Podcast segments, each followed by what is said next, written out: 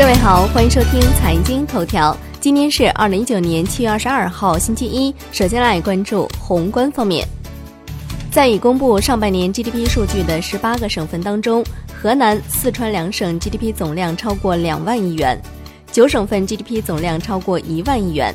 重庆和天津历史上首次在半年内突破万亿元大关。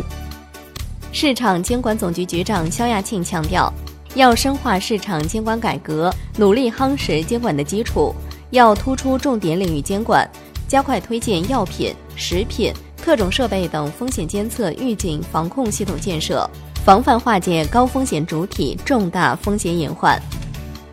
来关注国内股市，七月二十二号。中国资本市场携手科创企业，共同迎来历史性时刻，科创板将正式开市。券商中国的消息，上周六科创板通关测试顺利，多家券商的系统容量都提升到历史峰值水平的三倍以上。微星生物公告，科创板上市股票代码确定为六八八三二幺，初步询价时间七月二十六号，网上网下发行申购时间七月三十一号。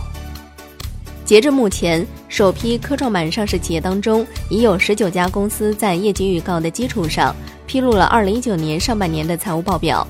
营收方面，航天宏图和锐创微纳分别增长百分之二百八十二、百分之一百一十九。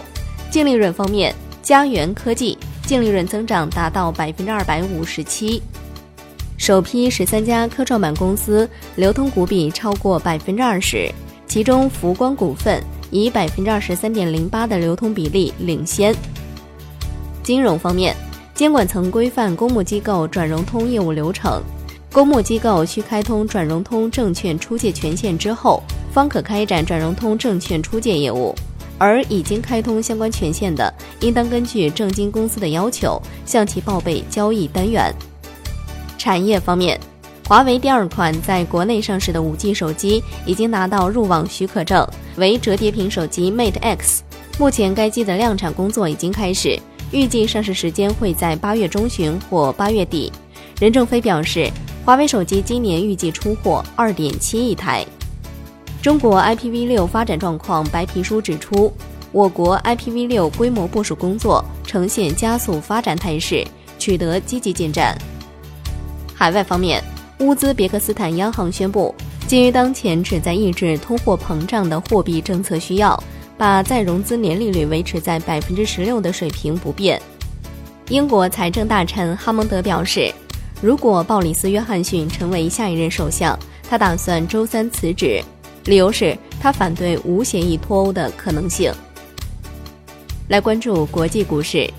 复联四终局之战全球累计票房达到二十七点八九二亿美元，正式超越《阿凡达》，登顶全球影视票房总冠军宝座。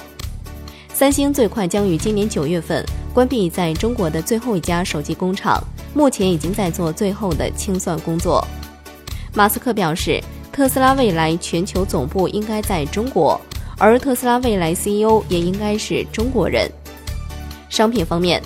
据新浪报道，利比亚石油产量降至大约每天一百万桶，为五个月来最低水平，部分石油出口中断。好的，以上就是今天财经头条的全部内容，感谢您的收听，明天同一时间再见喽。